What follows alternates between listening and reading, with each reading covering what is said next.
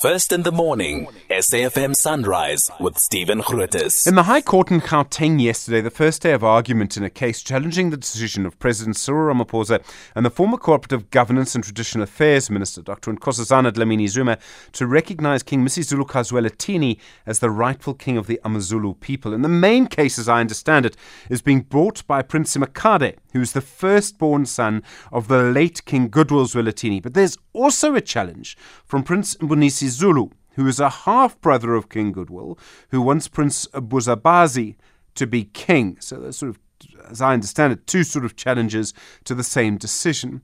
Professor Musa Xulu is a cultural expert, joins us now. Professor Xulu, good morning. Thanks for your time. Good morning, Stephen. Good morning. In a very cold KZN. uh, just before we start, and there are many elements to this, and I hope you don't mind, but I just want to check because um, someone who played a key role in all of this is Prince Mangosuthu Buthelezi. Uh, everyone will accept he played a key role in all of this. And you knew him. I think you worked with him at times. Uh, does that mean you have the same view that he did? That you believe it should be uh, King Misuzulu Kazwelithini? Well, what what is what has happened? Um, and, and and Stephen, you remember uh, that uh, I had big issues with uh, the fallout between Buthelezi and King Misuzulu. What has mm-hmm. happened is that new information is beginning to emerge, uh, which may be problematic in terms of the current case. For example, if you if you listen to the arguments from the, those those who are challenging, it starts with the meeting, the nominating meeting, sure. uh, which is being challenged and in terms of legitimacy. There, are arguments over the registers. There are two registers. One is exactly, a lot more people exactly. than others, and some people shouldn't have been there, and some people should have been there. Exactly. Yeah. That, that, that's why it becomes a, real problem because any other thing that happens after that, like motivation, um, um, even the Prince Magate people have their own motivation, why cultural motivation, why it should be him. I think the problem could be in that first meeting, how it happened. And should the judge uh, uh, uh, rule that uh, maybe didn't happen well and that and then it must be restarted, that, that's where we would have real problems. So if it has to be restarted, and this is the risk, isn't it? If it, if it has to be restarted, there's a lot at stake. There could be real tension. And a lot of people, I mean, there's been a government, cor- there's been a coronation ceremony, not a government one, but the president was there. I mean, it would be very embarrassing to have to go and do all of that again.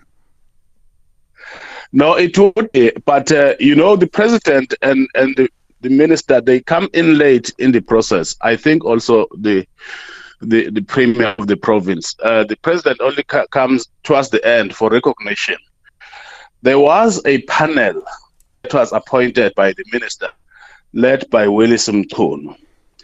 Uh, the findings of that panel was, were not made public, but apparently they had recommended that the, a dispute resolution mechanism should be put in place before the, the, the recognition happens.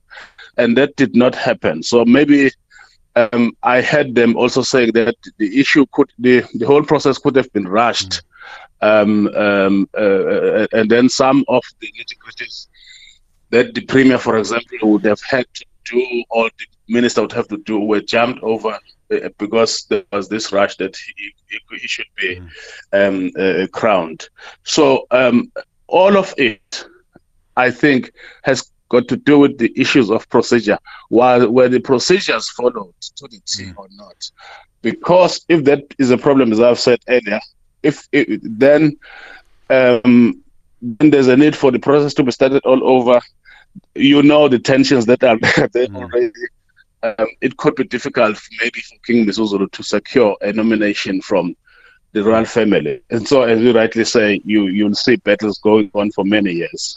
Also, a little bit of tension. I mean, I think some people in the courtroom yesterday, as I see the reports, were I mean, they were very angry, you know, when one person was being, you know, when people are being described in a particular way. I mean, you know, people are in the court being very angry. This is not going to be an easy thing. No, I've already said many times that those tensions at the Zulu royal household are much, much deeper than we can imagine. And they go beyond um, just who should be king and who should not be king.